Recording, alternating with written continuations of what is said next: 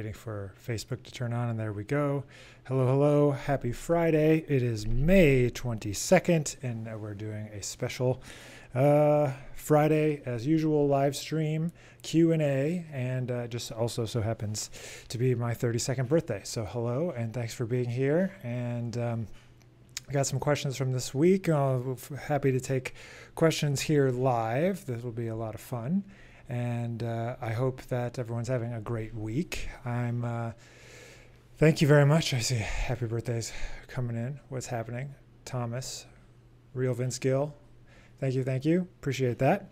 Um, and let's see. So there's some questions that are uh, in here asking about some stuff, and uh, we'll be taking questions live. And uh, I just want to say that I wanted to big, put a shout out to uh, Steve Davis, Andre Hayward, and Paul Deemer. Uh, obviously, everyone knows Steve Davis, great trombonist, uh, and Andre Hayward. And last night they did a great master class with Paul Deemer, who is the professor at UT Austin in, in Austin.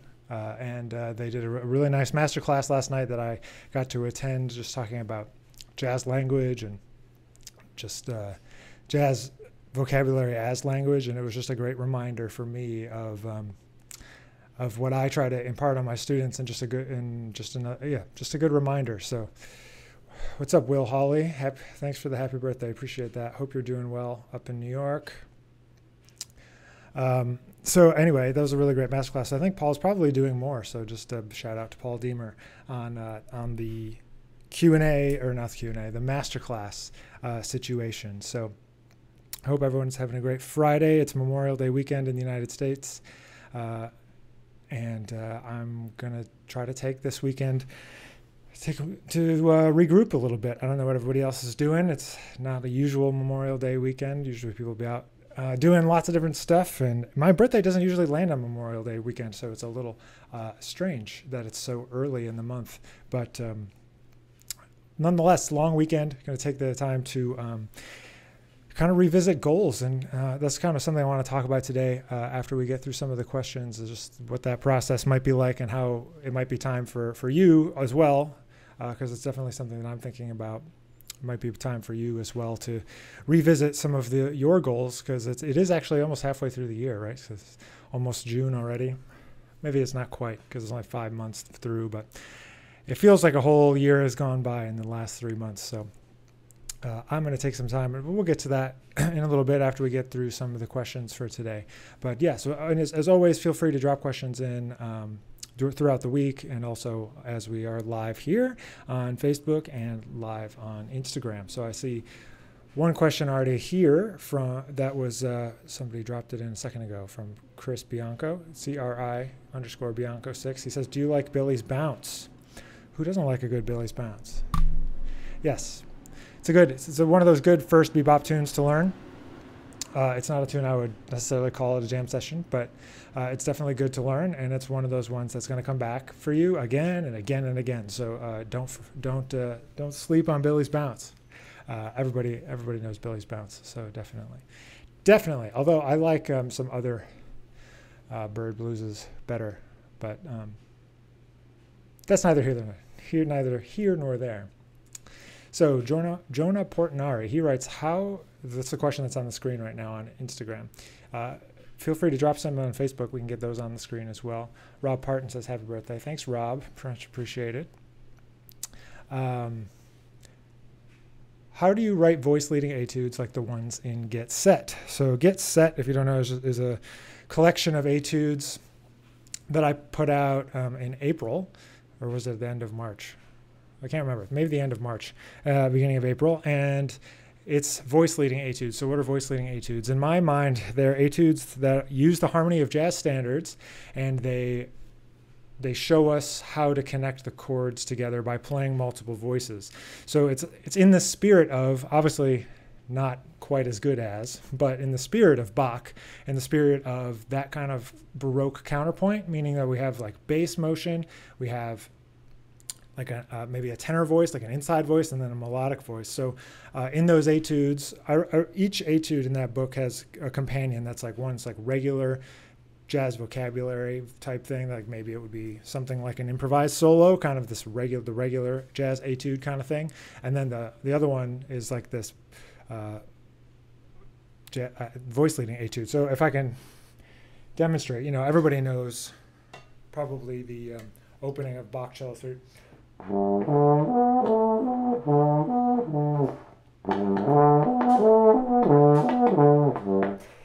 I got a lot of water. So that that's like a G major chord, and then it goes. And then we have a C in second inversion, and then.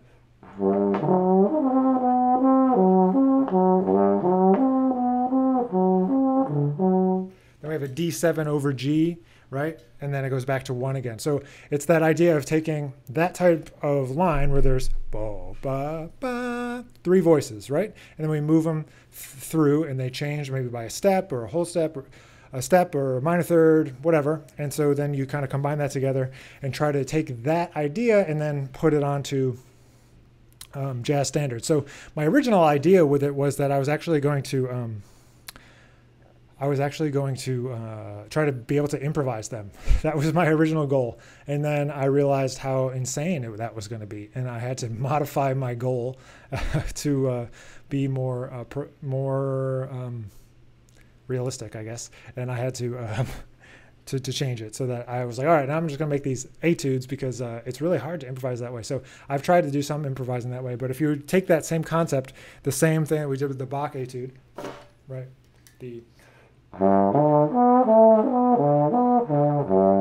now you take that and we move it to say, like all the things you are.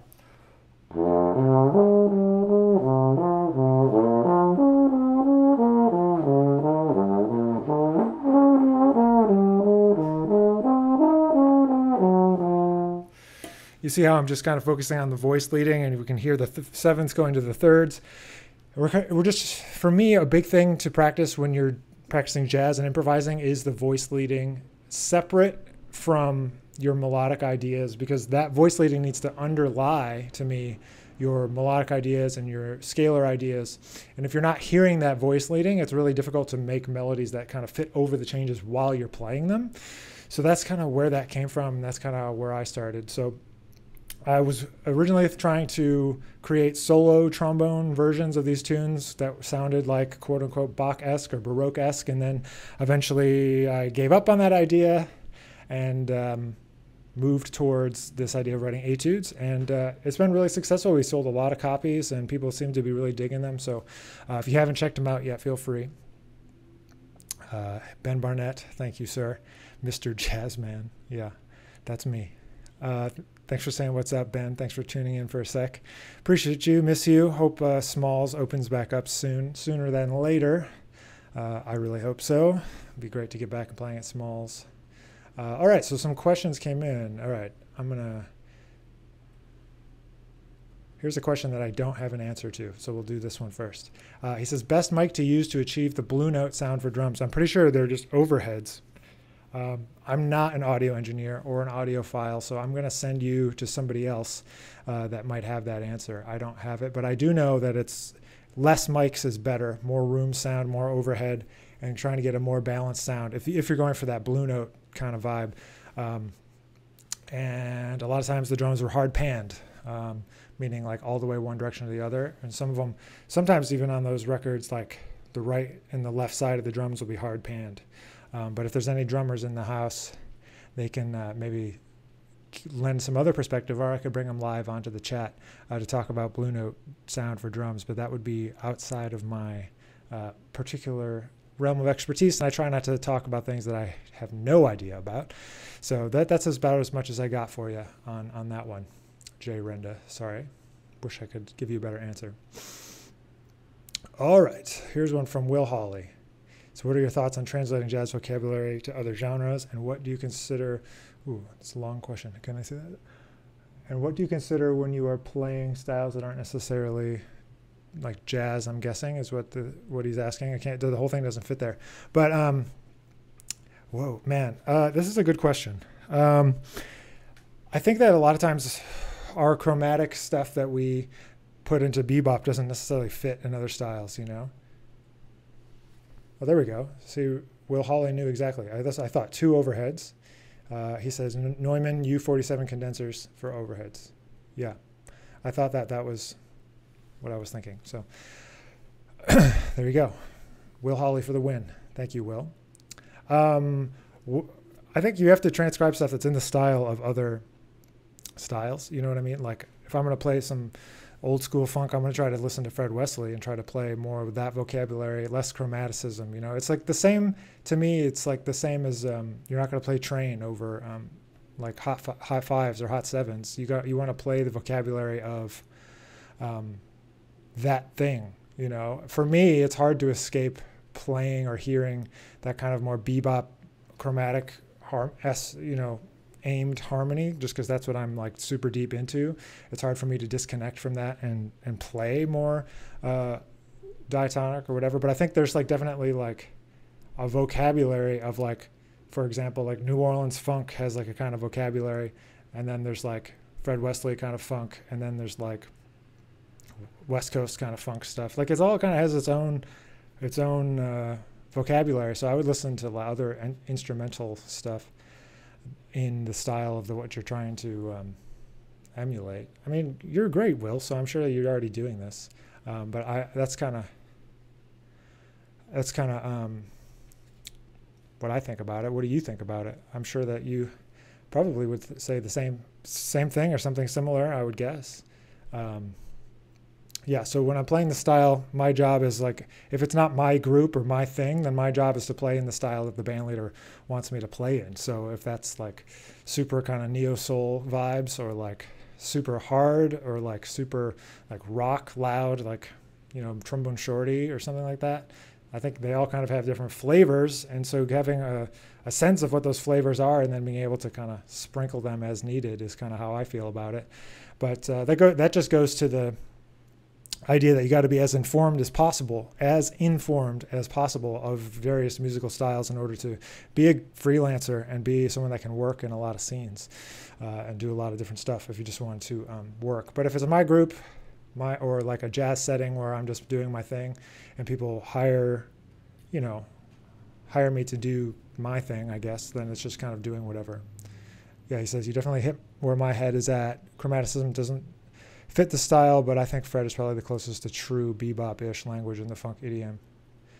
Yeah, when I met Fred, when I Fred was one of the first. I've told my students this story before, but Fred was one of the first jazz trombonists I met back in Rochester. There was like an event that was called um, Trombone Circus of all things, and the guests were Bob McChesney and uh, and and Fred Wesley, and uh, he was just talking about how he wanted to be Curtis, and so uh, he was talking about transcribing Curtis and um, like just trying to play straight ahead and uh, wasn't necessarily didn't really want to be in the funk scene, but kind of landed there, and uh, kind of it took over from there. But um, that he just wanted to kind of play bebop and and uh, transcribe all that bebop language. But yeah, I'm kind of where you, where you're at, Will, with that. Like playing doesn't really fit when you're playing like a one chord groove to me. But to each their own, I suppose. That's a really good question. Thank you, Will. Appreciate that, man.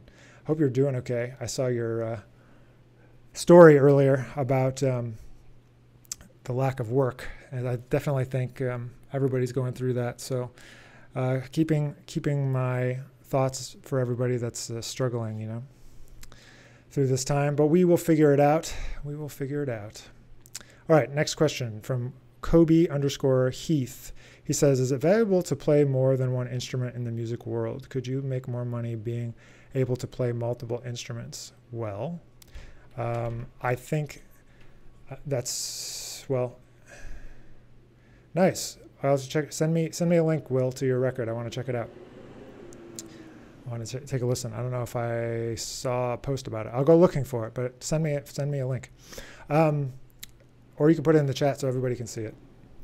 Kobe Heath. Okay, so is it val- more valuable to play more than one instrument? And you know, I know a lot of people. Whoa, dropping stuff. Um, know a lot of people that are multi instrumentalists that do really well. Um, especially as brass players that can play like tuba and bass trombone and trombone, they can work more than if you just play one trombone. You know, you can work on Broadway and do that kind of stuff, although nobody's doing anything now.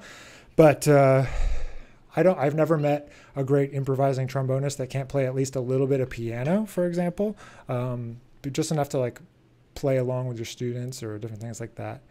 Riley, I see your message. Thank you. Uh, appreciate that. Um, oh, what was I saying? Oh, yeah. So I don't, but I think there is also like some people are really great at playing almost anything. There's a great, uh, a great arranger orchestrator in New York named um, Charlie Rosen. He plays like almost everything. You know, he's playing all these different instruments. Michael Dease plays tenor saxophone, well, all the saxophones and trombone and bass. And like, I, I don't think there's anything necessarily wrong with learning other instruments. I'm trying to learn uh, drums and piano, and I wanted to learn bass, but I don't have a bass to learn on at the moment. But uh, I, th- I, don't think it can ever hurt. I think it's important to have a primary probably because, especially as on a brass instrument, you've got to uh, put in the time. You know, put in the time with the fundamentals and put in the time really making sure that you got uh, solid technique and all of that stuff. Not that you don't with other instruments, but um, I think it gives you perspective. I think uh, playing more than one instrument can obviously lead you to work more like and like if you want to work in a wedding band, if you can program synthesizers, you know, and play horns, you're going to do a lot better. You know, there's a good friend of mine that's been playing with a lot of pop artists like Macklemore and who else has he been playing with? Was it Pink? Yeah, he was playing with Pink, I think. He was playing keyboards and trombone and singing. Darius, uh, Darius Christian, I think is his. Uh, Darius Jones is his name, but Darius Christian, I think, is his Instagram handle. And he's been doing all kinds of uh, stuff in the pop world, and so I would say that learning other instruments and being able to do more stuff is never going to hurt you in terms of working. Where it might hurt you is in terms of being able to develop fully as an artist on those that one voice.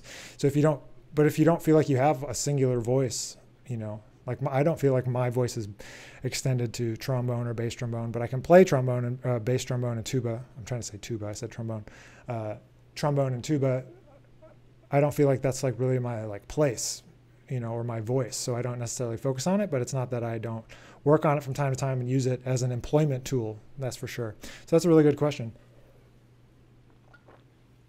But there are people out there that um, specialize in doing just that. So you got to know, especially in a place like New York or LA, there's people that do, you know, specifically that, like go play movie scores and can play contrabass trombone and bass trombone and alto trombone and all the trombones. And so, and it's the same with woodwinds, even more for woodwinds playing flute, clarinet, all the saxophones, double reeds for some people, you know. So definitely worth considering uh, if you are a person that's considering a career in music as a freelancer, you know, that's for sure. So here's a question from Facebook. Switch it up a little bit here for a second. Thanks for joining. If you've been just joined, Will, I see it. I see your link there. Thank you. I don't know if I can click on it. Uh, but I will check that out. And then, uh, so Luis Flores, he says, I like change of volume and dynamics in the solos. I feel that sometimes we might flatline the solos. How to implement dynamic changes in one's music? Well, I think that comes from being aware of the overall big picture of the music in general and not being too obsessed with the technical elements all the time and being more focused on the emotional and interaction and just being aware of the those musical elements. I mean, that's some stuff that like I write into music a lot of time, and I just tell my band, let's make a big deal out of this. You know, it's like we usually just swing for this whole time, so let's make a big deal out of this dynamic change, or let's like do this or that. Um, I think it's really important to just you have to think about that uh, thing. You have to think about that musical element first, right? That's kind of what I'm thinking. Thinking of put the music first. I've said this before in other live streams, but it's the question to ask yourself is what does the music need right now? It's not like what do I want to play right now? It's like does the music need to be louder or softer? And that goes right to Luis's question about implementing dynamics while you're soloing. You know, it's it's super super important, and you have to both follow and lead as the soloist. You know, you have to listen and uh, respond, but also, you know, lead the band, be like, oh, I hear you, and let's go there. Or no, we need to go here. The music needs to go up, or it needs to go down, or it needs to swing, or it needs to go to a new feel, or it needs to, you know, there's a lot of things that it could do. So uh, don't be afraid to listen to the band and to listen to um, what everyone else is doing. But ask yourself that question what does the music need right now? And keep that big picture uh, mentality going while you're uh, soloing so that you can have dynamics and musicality as part of what you're improvising because you're not just improvising notes and rhythms it's the musicality and emotion and all of that stuff is all right there together so definitely um, that's what I try to do. I try my best to keep that in mind while I'm playing and soloing and uh, playing with my band for sure. So if you're just joining, I just saw somebody just signed up for our jazz trombone boot camp, virtual jazz trombone boot camp. So if you don't know what that is, uh, we're hosting a week of master classes and just kind of all day sessions, not all day, but uh, from about 11 to 5 Eastern time. So you can translate that to your uh, time zone. But now I just saw an order come in and there's only three spots left uh, for that camp, and that's June 15th through June 19th, and I'm really excited about it, which is why I'm going there. And then I'll get back to questions, not to make this too much of an infomercial, but um, it's uh, going to feature some amazing, amazing people. James Burton III on trombone, Ryan Keberle on trombone, Marshall Gilkes on trombone, Michael Dease on trombone, Elliot Mason on trombone. Uh, I don't know a place where you can get all five of those trombonists in one place. And uh, we only have three spots left. So uh, we had four until right now. Somebody just signed up. So I encourage you if you're one of those people that are waiting around, don't uh, don't. Because uh, I'm very very going to be very strict on the 15 people because uh, we want everybody everyone to be able to play in master classes and if there's too many people they won't be able to play. So uh, that's the deal there. So thank you for all the nice birthday wishes. I see a bunch coming in here. Thank you thank you thank you. Much appreciated. Uh, for my birthday what I did was try to beat my 5k time I was going to try to run a marathon, but then I, my body, I did a half a couple weeks ago, and my body felt like maybe it wasn't ready for it. So I decided to beat my 5K time, and I'm pretty sure I did. I did 22 minutes 29 seconds. So um, for me, that was pretty good. Not obviously that fast. People are way faster, but uh, I felt pretty good about it. All right, let's see what other questions we had come in here. Uh, here's one from a, a, bot. Hey, do you need music marketing or biz? No. okay, there's some more questions. Sorry it's taking me so long to get to them. So this is from JL Yoop Trombone.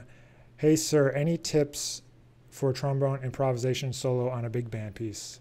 Sure. Uh, uh, important things that I think about when I'm playing with a big band and doing a solo that maybe are a little different than with a small group are one, you got to try to fit into the overall composition. So, like, what role does the solo play in the overall composition? This is very much tied to what we were just talking about with improvising in a small group and asking that question what does the music need right now?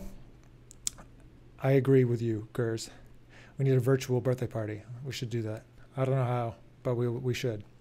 Um, try to think about the overall shape of what role your solo is playing in the tune.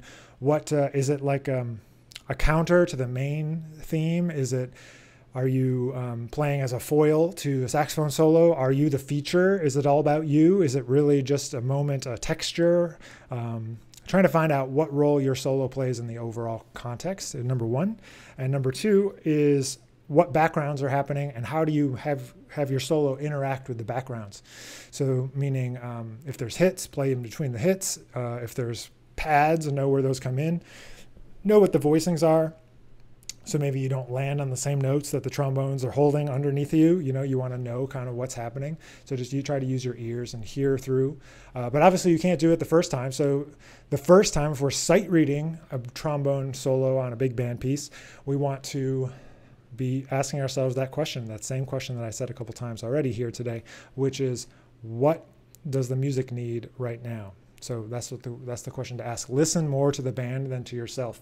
Um, listen more to the orchestration, listen to the voicings, all that kind of stuff. But try to make your solo fit in. You know, that's what I think is important about doing it on a big band piece because it's very very different when you're soloing on a, like a Count Basie or Duke Ellington style uh, piece versus like a Bob Brookmeyer or Jim McNeely kind of piece. You, like you're in the more modern, I guess, composers. Like your your solo tends to be more of playing a role than it does like just just play whatever you want you know? Your job is to move the music forward in some kind of way uh, that maybe it's not necessarily when it's um, part of just like a jam session blowing session kind of tune. Uh, but yeah that's what i think about uh, a couple tips for big band soloing for sure for sure. Um, There's a couple more questions here. Let's check and see on Facebook. So feel free to drop in some questions if you're watching live. Um, be happy to answer. Thanks for the birthday wishes. If you're uh, one of those people I, that dropped those in, I much much appreciate that. So here's another question: How do you express yourself on super structured bebop tunes while still using vocabulary? I feel like I'm solving puzzle rather than expressing anything. From Drew B. Taylor. That is a great question. Um, you have to um, internalize it to the point where um, you're able to do that. So if you're still thinking about the structure and you're still thinking about the changes and you're still thinking about, you know, this chord leads to this chord leads to this chord, um, you're never going to be able to do that, unfortunately. So for me, that means learning it on piano. That means learning to walk a bass line on the trombone. Anton Shelton, yes, it's my birthday.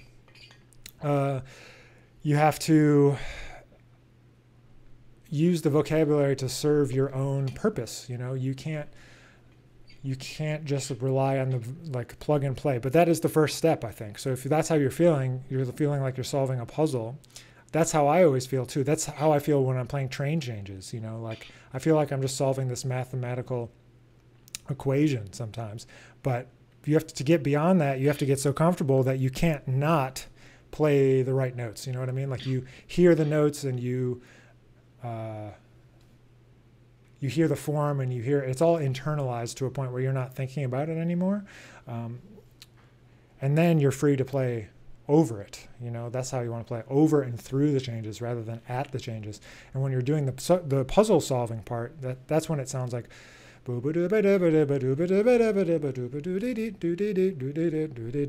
so you have to get the changes so internalized that you can hear them in your mind right and then you have to uh, pick and choose where you're going to play through it. So you're trying to pl- play your melodies. I try to think about it this way. This maybe is confusing, but there's the, the harmony, right? And we understand, we internalize the harmony, we get it to a point where we're like super, super comfortable with it. And then we have to improvise through that harmony with our own ideas. And we have to fit the ideas to the harmony rather than playing the harmony. Let me say that one more time. We have to fit our ideas, our melodic and rhythmic ideas to the harmony rather than thinking about how to play the harmony. So it takes uh, more steps, right? It takes more comfort. You can't really be looking at the lead sheet and reacting to the lead sheet there. You know, you have to be, you have to internalize it. You know, you have to have it to a point where you're not thinking about it anymore. And you can, that's how I feel like with something like stablemates, for example. There's so many changes that you just have to be able to play it on the piano without thinking and know what the changes are. So if that's how you're feeling, if you're in the puzzle solving uh, mode here, I think that uh, you still have some ways to go in the learning of the tune so that you can get to the point where you can freely improvise over it and through it. So um, one exercise that I've made students do before and that I do for myself would be to be able to play through the changes on the piano and then sing and scat your own solo over it so that you're actually realizing both things at the same time. That's uh, how I put that into practice. And it's not something that you can just do. It's something you have to practice, and that's why we call it practice. You know, you're going to sound bad at it for a while, and that's the hardest thing to do. Uh, as a, especially as like a college age musician or someone that can play the horn. You know, to go into a place where you're sounding bad all the time because you can't yet realize the things that are in your mind. You know, you got to um, you got to uh, take that time and do it. You know, just take. It's just how it is. excuse me, thirsty from that run I was telling you about. excuse me. All right, I saw, I wanted to go back. Let me scroll up through this. I see your question, Chuck.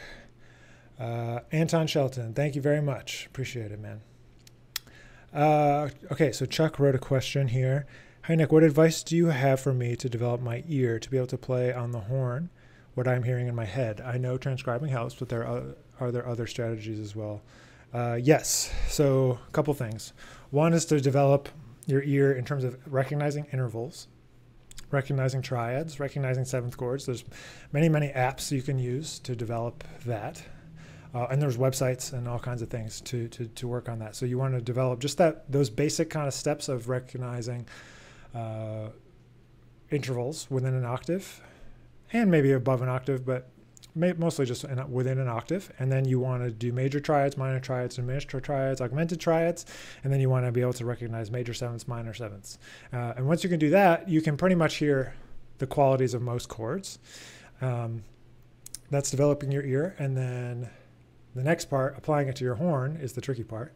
Uh, so, but the first thing is you got to be able to hear it and recognize it, or else it's all just a amalgamated, mushed up uh, thing. Uh, not not super helpful. So to do it to your horn, uh, you got to sing stuff first and then play it. So sing an idea, play it on your horn. Sing an idea, and we're just trying to get, you know, we're trying to get the time closer and closer from where uh, you hear and think about the idea to be able to realize it. So sing it and play it. Try to sing it right at the pitch. So if that means you have to work on your singing a little bit to get it so you can actually sing on pitch, if you're not a person that can sing on pitch yet, um, that's important. Wycliffe Gordon has a book out called Sing It First, and Wycliffe was one of my early teachers, and so it's always been a part of what I try to do is be able to audiate um, what I'm hearing.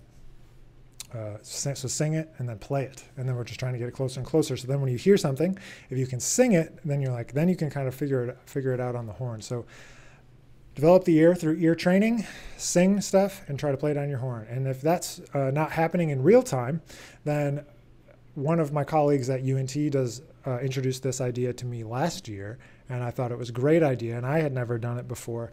Um, but what he does in improv class is have the students, uh, Lynn Seaton, the bass professor, he has the students um, learn a tune, obviously, improvise on the tune for a while, get used to that, and then from there, he'll have them scat a solo and record themselves scatting along to the rhythm section, right? And then transcribe their scatting, and then not just transcribe it, but actually then correct what they scatted. That was that was the part that I thought was super interesting.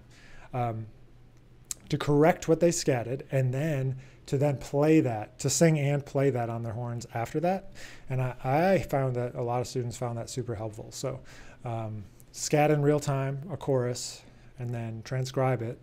See where maybe you played some notes that you didn't mean to, or you scattered some notes that you didn't mean to, and then you can quote unquote correct them to the notes that you meant to sing, and uh, or that fit the chord maybe a little bit better, and then uh, and then the, that's that more of that uh, putting those two things together, putting your ear connected to your um, playing. So hopefully that helps. Chuck. I know it's a long, tedious process of trying to hear and play jazz. I see you, Gabe Med. How's it going, man? Uh, oops, instead of seeing the questions, we've changed the, there we go. All right, back to see what other questions have come in. All right, I think we're good there. Feel free to drop anything in if you um, have any questions for today's live stream. Um, thank you again for the birthday wishes, much appreciated. Um, let me go yeah. Okay. Yeah. Giz, Greg Gisbert always talks about editing your lines like that too. So this was something that uh, I, for some reason, I had never done, but then I that was a, a super helpful thing.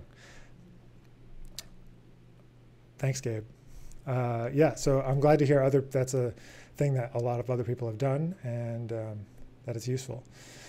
So it's just the tedious work, you know. It's the work that we don't necessarily always want to do. It's the hard work, and that's why we have to be isolated in the practice room sometimes for a long time as jazz musicians, but um, or just musicians in general, not just jazz musicians, uh, is developing those skills, and they pay dividends in the long run. So uh, definitely work that ear, connecting that ear and learning to hear more deeply is like one of the biggest, best things you can possibly do.